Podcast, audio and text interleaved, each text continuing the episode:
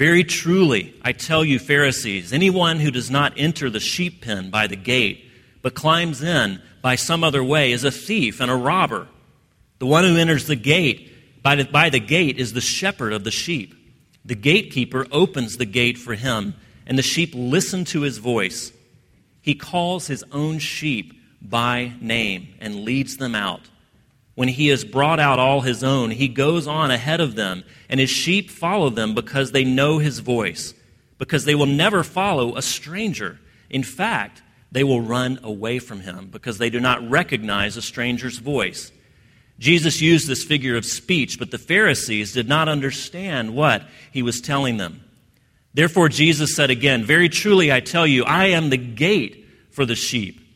All who have come before me are thieves and robbers, but the sheep have not listened to them. I am the gate. Whoever enters through me will be saved. They will come in and go out and find pasture. The thief comes in only to steal and kill and destroy. I have come that they may have life and have it to the full. I am the good shepherd. The good shepherd lays down his life for the sheep. The hired hand is not the shepherd and does not own the sheep. So when he sees the wolf coming, he abandons the sheep and runs away. Then the wolf attacks the flock and scatters it. The man runs away because he is a hired hand and cares nothing for the sheep. I am the good shepherd. I know my sheep, and my sheep know me, just as the Father knows me, and I know the Father, and I lay down my life for the sheep. I have other sheep that are not of this sheep pen, and I must bring them also. They too will listen to my voice, and there shall be one flock and one shepherd. The reason my Father loves me is that I lay down my life, only to take it up again. No one takes it from me, but I lay it down of my own accord. I have authority to lay it down and authority to take it up again. This command I received from my Father. The gospel of Jesus Christ. Let's pray together. Father, we thank you for the Good Shepherd. We thank you for Jesus. And though we look for shepherds in so many other people and so many other things, draw us back this morning, or draw us for the very first time to Jesus as the Good Shepherd, the one who cares for his sheep because they belong to him, because they are his. Lord, let us hear and respond to the shepherd's voice this morning. Let it resonate with something deep in our soul. And Father, let us walk in safety in the pasture that you have provided. And Father, we pray in the name of the Good Shepherd, in Jesus Christ. Amen. We're going to look at just two things quickly in this passage, two questions. What is this image, this image of sheep and shepherd? What does this image tell us about ourselves? And then what does this image tell us about Jesus? So, first of all, what does it tell us about ourselves? Now, follow me very carefully here. Jesus is being very, very tricky. If he's the shepherd, what does that make us? Right? It makes us sheep. We're sheep if he is the shepherd. Now, you may have heard a sermon on this before where the pastor says, Now, what he's saying is that sheep are dumb, but sheep are not dumb. They're not very smart, but they're not dumb. They're not any dumber than any other domesticated animal. But when was the last time you saw a wild sheep? There's wild horses, there's wild cats, there's wild dogs, there's wild pigs, but there are no wild sheep. Why is that? It's because they die. If they get out of the sheep pen, they're helpless, they're vulnerable. There are no wild sheep, at least not for very long, because they wander around and starve, or they eat a poisonous root, or they get devoured by another wild animal. The point that Jesus is making here is not that the sheep are dumb, it's that they're helpless, they're vulnerable in the world. They are fully at the mercy of the shepherd's protection because if they are left alone, they'll die. They won't thrive. They'll make a mess of their lives. Now, you may have be acquainted with this family at InTown. This happened a, a number of months ago, but we had a mom who was pushing her stroller across uh, cross street in uh, our crosswalk in North Portland, and she did everything right. She was following all traffic laws, and as she walks out into the street with her stroller, this car comes quickly and turns right and doesn't look and doesn't see uh, the stroller and hits it. Now, fortunately, it didn't hit it broadside, but it just clipped it and clipped it enough to where it knocked the stroller over and bent it, and the kids are banging around in there. And it, as it turns out, they were okay. It was a rough ride, and they were, you know, bruised, but they survived and were healthy and fine. But what does this guy do? Instead of stopping and making sure everything is okay, I mean, he would have been quite embarrassed, right? Regardless of the fact that the kids are okay, you have to stop and you have to say, I'm so sorry. What can I do? Can I help? Instead, after clipping it, he speeds off. Now, fortunately, there was a nearby guy that had a bike. And this is a very Portland hero story, right? And he, he pedals after the car and catches up to it and gets the license tag. And so a few hours later, a few, I'm not sure how long, but the cops show up at this guy's door, or the house they think is his door.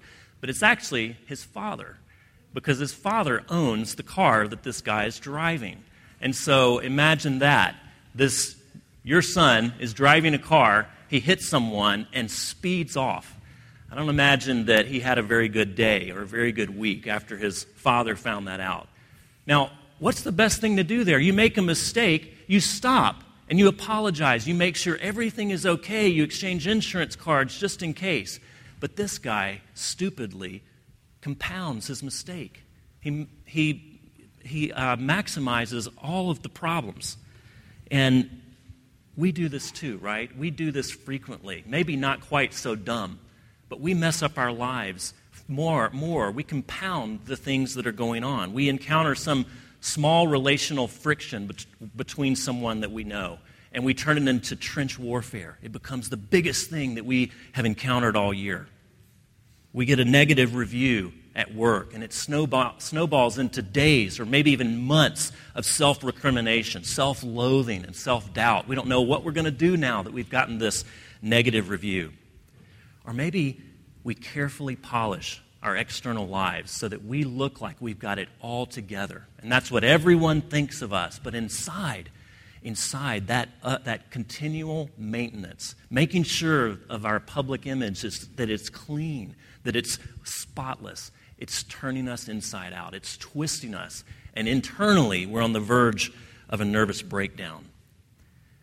Now, Jesus is not trying to insult us here. He's saying, look under the hood of your life. Look behind your ego long enough to see your helplessness and your vulnerability that we, if we are left alone like a sheep, will mess up our lives. We won't thrive emotionally, socially, and spiritually, but we'll die and we're vulnerable.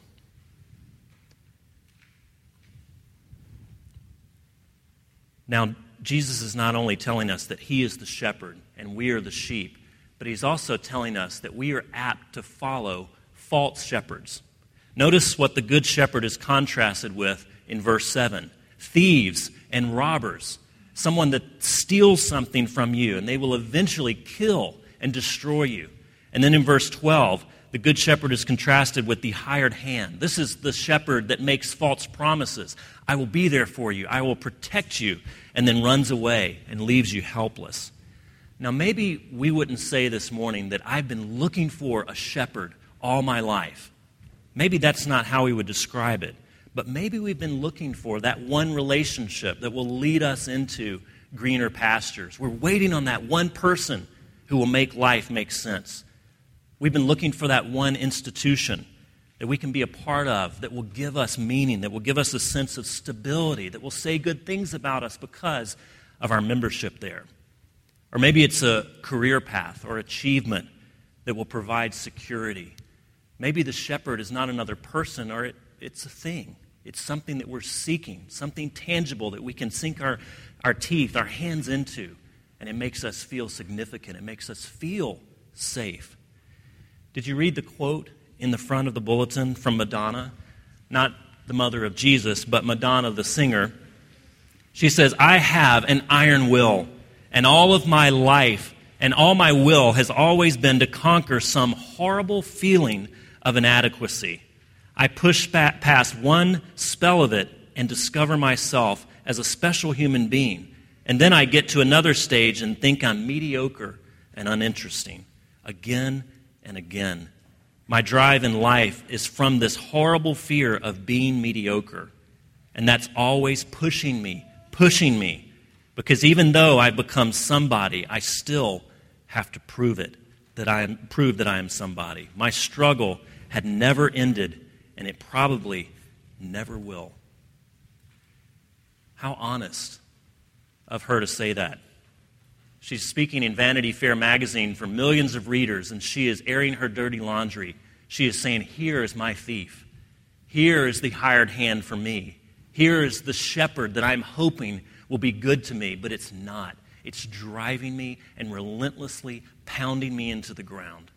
And it has driven her to achieve some great things, but she's gotten there and it's been empty. The shepherd is a hired hand that's promised great things and then left her, and it's made her vulnerable.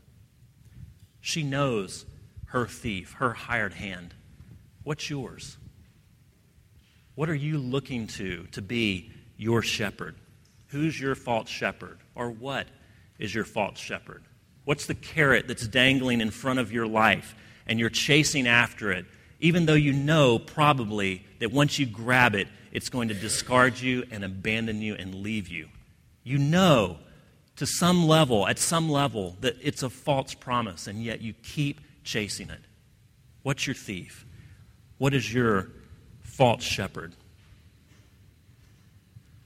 Now, maybe alternatively, we would say, well, I'm cynical enough to see through the promises of those carrots, of those hired hands, those shepherds. I know that there's nothing out there that's going to possibly give me meaning, that's going to give me significance and security, that's going to bring meaning to my life. And in that case, we are the false shepherd. We've become the hired hand in our own lives, making false promises to ourselves, and we're vulnerable to our own limitations, our own finitude. We can't possibly provide for ourselves that what our, that our heart longs for at its most honest moments. Now, if Jesus what he says here if he is your shepherd, instead of these false shepherds, instead of these thieves, instead of the hired hands, if Jesus is your shepherd, how do you know it? It says you will hear his voice. You will find your hearts responding to the words of Jesus. Now, if you're a parent here, or maybe you've just been at a play date or been at a park where there's a bunch of parents and a bunch of kids, and there's this din of noisiness and there's various kids crying for mom or for dad, and all of the parents, except for one, are standing comfortably by because what? They know their child's cry. They know when they hear mom or dad from their child, they perk up. Because even though there's a lot of other kids that are playing and making noise, they know their kid's voice. And they can even distinguish between what is a, a real cry and what's just a, an angry cry or a, a fussy cry or a frustrated cry. And sometimes I don't run to our children's cries because I know that it's just kind of a, you know, they're just irritated by something. But a parent can pick up on their child's voice, even in the room of dozens of other kids and dozens of other parents. And the children, in the same way, can be on the playground with dozens of other kids, and when they hear their parent's voice, they can distinguish it. They can understand. They can hear that above all of the din and noisiness of the other children. Now, Jesus is saying that those who know him to be their shepherd have this type of relationship with his voice. It's not that you perfectly listen all the time, it's not that you perfectly filter out all of the other competing voices. Just like children sometimes can hear what their parents are saying, but they choose not to listen. We do that as well if we're Christians. But we know the voice, we can discern the voice in a crowded life, we can hear God speaking through Jesus into our lives. And it resonates with us. Not perfectly, we don't always perfectly obey it or respond to it, but we hear it.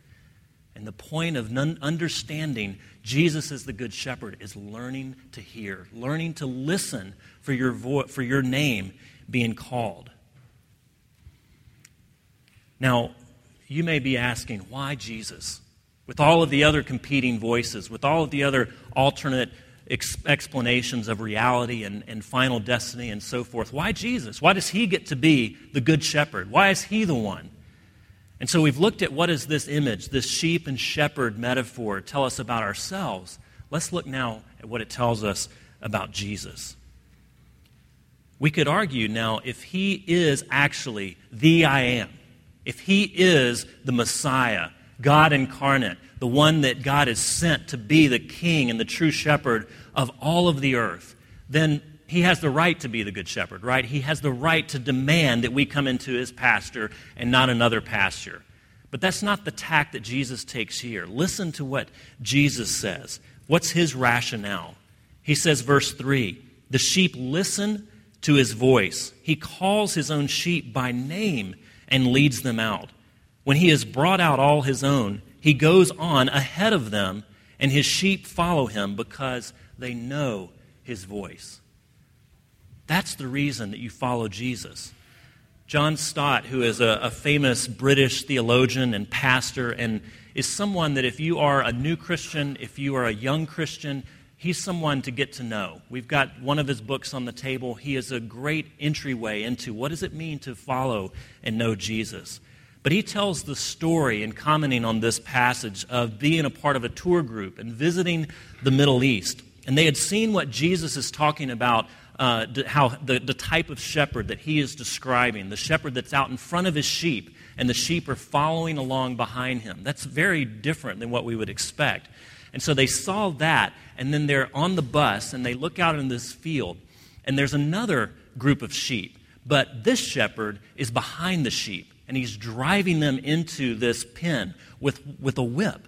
And he is getting them into this one enclosure. And someone on the tour bus raises their hand and says, Now, wait a minute. We've seen all these other shepherds that are leading the sheep where they're going. But this shepherd is driving the sheep and he's, he's hurting them, right? Like, like we would in the West. You, you use corporal punishment to get someone to do something or get, a, get an animal to do something. And he said, Well, wait a minute. That's not the shepherd, that's the butcher. The butcher is driving the sheep. He doesn't care about having a relationship with the sheep. He doesn't care about hurting the sheep. He doesn't care about knowing the names of the sheep. He just wants them to get into the pen so he can slaughter them. He's the butcher, not the shepherd. The shepherd walks in front of the sheep. The shepherd defends the sheep. The shepherd walks into danger and walks onto rocky ground first in front of the sheep. He knows them by name, Jesus says. Now, knowing someone by name conveys that you value them. How many times have you encountered someone either at a, a, place of business or in a, at school or whatever, and, and you don't expect them to know your name, and then they do? And you're like, wow, this person cares about me. This person thought enough of me to remember my name. We were at a, a restaurant just last night, and it's a new place in our neighborhood. And we had gone about a week and a half ago or a week ago with all four of our kids. And we walked in and met him, and we exchanged names and talked to him for a minute. And so then we went again last night, and we kind of threw him a curveball because we only had two of our kids. And we walked up expecting to have to go through this whole exchange again. And he said, Oh, hi, Brian. Hi, Katie. How are you guys doing? And we were just blown away. We are like, This is our restaurant for life, right?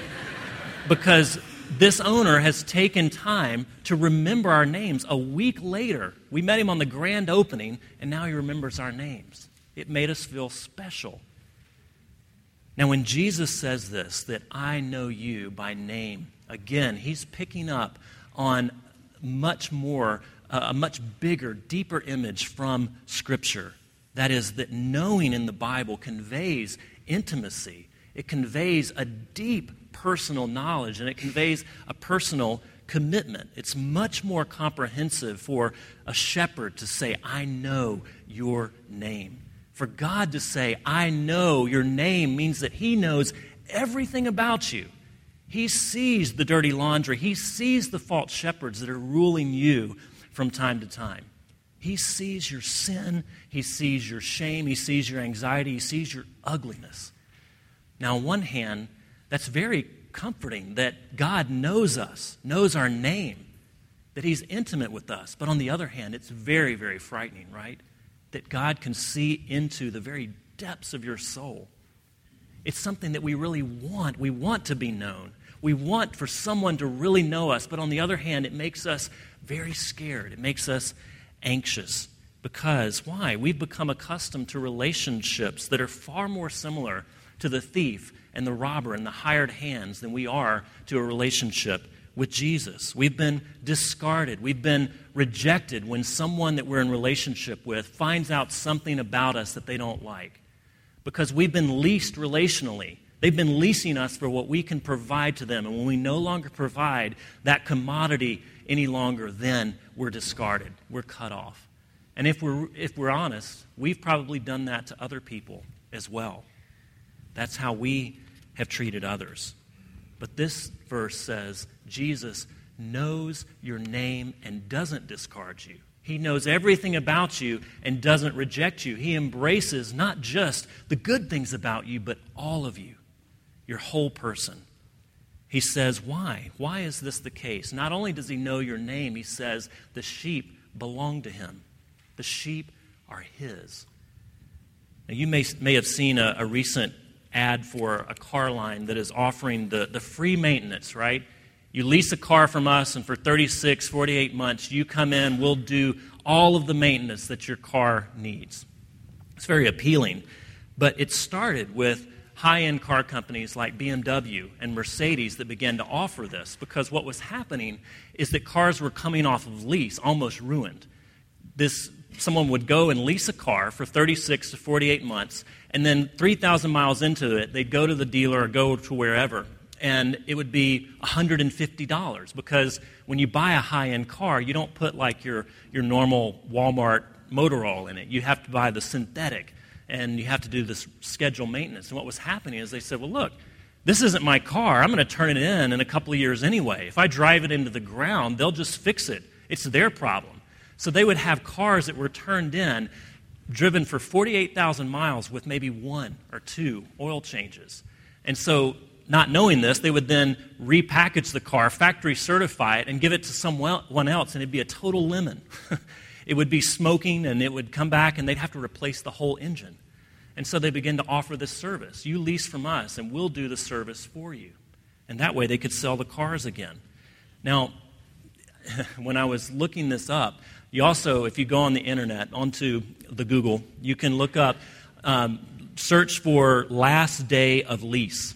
And you have these people that are doing horrible, horrible things to their cars just before they go turn it in to the dealer. You know, putting the brakes on and flooring it at the same time, and you've got this huge smoke screen. Why? Because they have no vested interest in the car they're just going to run it into the ground because it's not my problem. I don't own the car, the dealership owns the car. I'm just going to turn it back in. What Jesus says is not simply, Do I know you? but you are mine. You belong to me. You may be a sheep, but you're my sheep.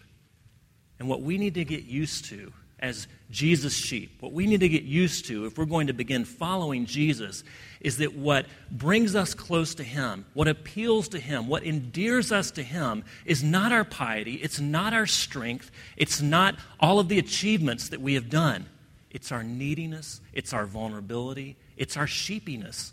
It's that we're helpless and we come to the shepherd and say, Guard me, protect me, help me. That's what's endearing to Jesus. If you want to follow Jesus, you have to get used to saying, I'm helpless. I'm a sheep. He knows everything about you, but will never discard you because you are His beloved, rescued, and treasured possession. That's what it means to be in relationship with the Good Shepherd, the shepherd that tends to his sheep and will never leave them vulnerable. And then there's one more metaphor the door or the gate. Now, he said that he's the shepherd that goes through the gate rather than over and over the wall. But in verse 7, he says, I am the gate. What's going on here? Is Jesus confused? Is he mixing up his metaphors? Is he talking too fast? How can he be the gate and the shepherd that goes through the gate? Um, a researcher who was doing research in the Middle East came upon a shepherd, an Arab shepherd, and began talking with this gentleman. And he was very proud of his sheep pen. And he said, Look over there. There's the sheep pen. That's where they go to sleep at night. And, that's, and therefore, they're safe. They're in the confines of the sheep pen. And this scholar, this researcher said, But wait a minute. There's, there's a door there that doesn't have a gate on it, doesn't have a door. It's just an opening. How could they possibly be safe there? And the shepherd said, Well, I'm the gate. I'm the door to the sheep pen. Because at night, when I put the sheep in there, I lay down at that entryway. I lay down, and then the sheep will not go over me to get outside where, where there's danger. They stay in. And the wolf who wants to eat them has to come over me first, and that's not going to happen either. You see, I'm the gate. I'm the one that allows them into the sheep pen. I'm the one that invites them in, that brings them in, but I'm also the one that is the gate, that protects them, that keeps them from being vulnerable to outside attack. Jesus mixes up his imagery on purpose. He's the shepherd who walks through the gate, who guides you home, who guides you into a safe place. But he's also the gate that keeps things at bay. And whether or not the sheep are kept safe, the very body, the work of Jesus is what makes the difference. You go through him to get, through, get to safety, and everything must go through him to get to you. We've had lots of talk recently about gates and security lines, especially at airports, TSA body scans and pat downs, and what are we willing to go through for safety? What are we willing to give up in order to feel safe, to have a perceived sense of safety? And here Jesus is saying, everything. You give up everything to come to me. You can't choose another gate. Though you may think that you have a less cumbersome way to get to your departure gate, though you may think that you have an easier way, a quicker way, a, a, less circuitous way, you still have to go through the security line. You still have to go through me to get to your departure gate. You still have to go through me. You may believe that you can find a shepherd through other doorways, through other gates, but he says, I am the door. I am the gate. There is no other gate. There is no other door to come into the sheep pen. It is only through Jesus. I have to give up my life, my control, my future. Jesus says, Yes, you can only come to me through the way that I appoint.